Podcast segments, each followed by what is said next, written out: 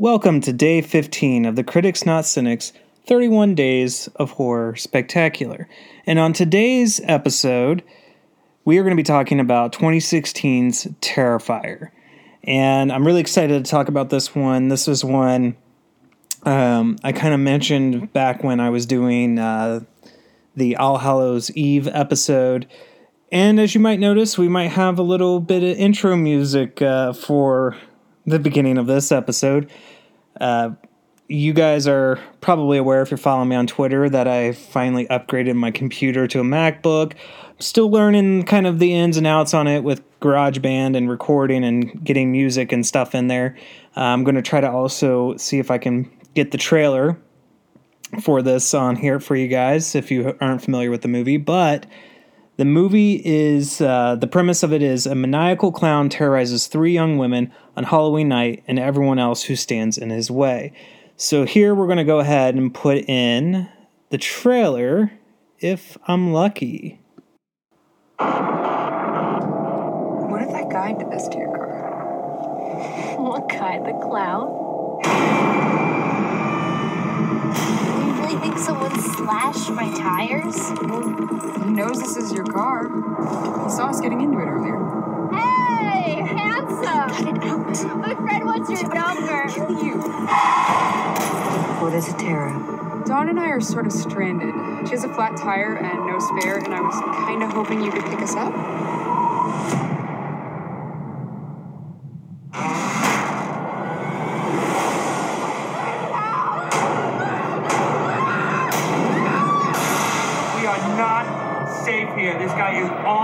And he's a total maniac.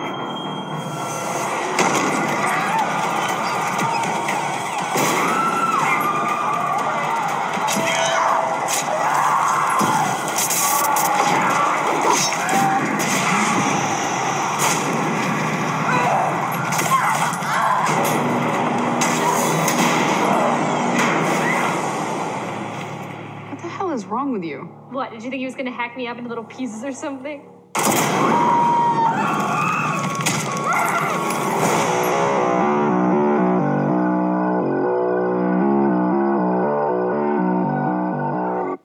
All right, guys, and that was the trailer for Terrifier. And this one is definitely a, a checkout. Um, I believe it's still streaming on Netflix. I can double check that here quickly. Um, this is really kind of the true movie for Art the Clown. As I mentioned in the All Hallows Eve review, we only get really kind of pieces of art. And yes, it is still streaming on Netflix. Um, we only get to kind of see Art the Clown and kind of some background scenes and kind of tying the individual stories together and then having a play at the end of the movie. But Terrifier is truly the movie that introduces us to Art as a maniac clown, as a killer. And I think it's a very impressive film. It is still written and directed by Damien Leone, or Leone, however you pronounce that. Um, one thing I really liked about this too was that it opens up with an interview of the a victim of art, and the uh, the female reporter, or the the woman doing the interview, is played by Katie Maguire, and that was the babysitter from the first movie. So I thought that was a nice little cool tie-in um, to All Hallows Eve. I thought that was very fascinating. Um, and so what you have here, kind of with this movie, is you have uh, Tara and Victoria, who are sisters, and um, then Dawn, who is, uh, I believe, Tara's best friend. I might get these characters mixed up a little bit because the sisters kind of look the same. Okay, so Tara is the sister that's actually out hanging out with Dawn, and um, that's it. Victoria is the one who's back at her dorm room studying for um, finals. So Dawn and Tara, you know, are out partying and having a good time, and they're both a little bit inebriated. And as they're getting back to their car, um, Tara is really kind of not feeling it. She's thinking that we need to, you know, kind of cool off, get some food in the body, and then uh, we can, you know, drive home. But while they're doing that, they kind of come across Art. Art is carrying his little bag of tricks around with him, and Dawn kind of flirts but makes fun of him at the same time, and um, kind of catches the attention of Art the clown. So they go to a little kind of pizzeria. Uh, and just to kind of sober up a little bit before trying to leave, and Art also enter uh, enters in the pizzeria and sits down. Doesn't really order anything. Of course, he doesn't say anything throughout the entire movie. I don't think he has a single line, and he's played by uh, David Howard Thornton. Uh, who does a really good job in this role and a really good job as art. I still kind of like the original art from All Hallows Eve a little bit more, but uh, I'm still very impressed with his performance. He very much comes across as a creepy clown, and the stuff he does in this movie is just absolutely terrifying. I mean, just chilling. And I think that's what kind of like really makes this film work. It's very much a like kind of again in, in the vein of All Hallows Eve. It's it's kind of the gritty, but yet also kind of low budget type horror film, and I'm just very impressed with what they do with that. I mean, the gore effects alone are really impressive in this movie. Uh, just thinking about kind of the, you know, it's funny. I think like Halloween 2018 took took maybe a little bit of a of a cue from this movie with a certain severed head kind of made into like a jack o' lantern. Um, but I really kind of like that effect, and um, this movie doesn't really have uh, a full plot line. It, it's like I mean, like in the sense of story wise, it's just the girls end up in an abandoned building with art kind of chasing them around the building. Like there's no, no real character development. There's really no overall plot. But I don't quite think that this um, movie really needed it. This movie's just focusing on art and kind of his sadistic nature, and you never fully get the motivation for why he's doing this. You just get kind of he does it and this is what he's going to do about it and he's just basically like a great white shark. He just goes for the kill. Um, and so even though this movie is like only an hour and 22 minutes, it kind of feels like a longer movie and it's not necessarily a bad thing for feeling that way because um, it, it hope extends the the dread that the characters are feeling. Like you, you're wanting Tara to get out of there. You're wanting Victoria to kind of show up and be able to save them. Uh, you know, it's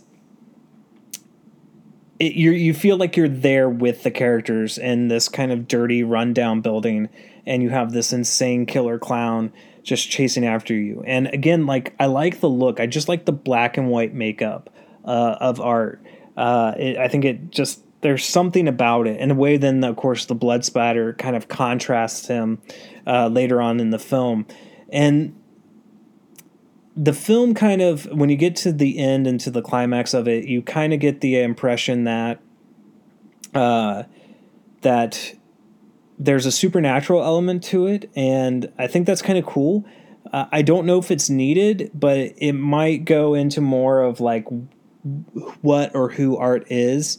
And I'd very much like to see what they decide to do to explore it in a sequel. Um, I know that they're currently working on a second uh, Terrifier, and I had no idea about what the plot is, but um, I think that Damien Leone has earned my trust in in his filmmaking. I think that uh, it's very impressive.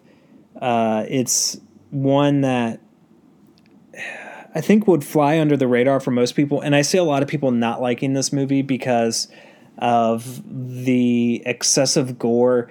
There's one in particular um, kill that's truly like horrifying and hurtful uh, for the victim, and of course, I think for for women. And I mean, even just being as a, a man, like it, it hurt to watch that sequence. and I felt really bad for the character. Um, so and then you get some like ancillary characters that show up that really just kind of only serve to play as um, cannon fodder for art. You know, they don't really have much of a purpose other than to just be bodies for him. And uh, there are plenty of them. There's plenty of gore. So if you're like looking for a deep story, you're really not going to kind of find it in this one, but you will just I think find yourself kind of enwrapped in the movie itself. Uh, the characters are really impressive again, and like what really just sells this movie is art. You may not like other parts about it, but you just have to keep watching him and watch what he does. So I definitely have to recommend this.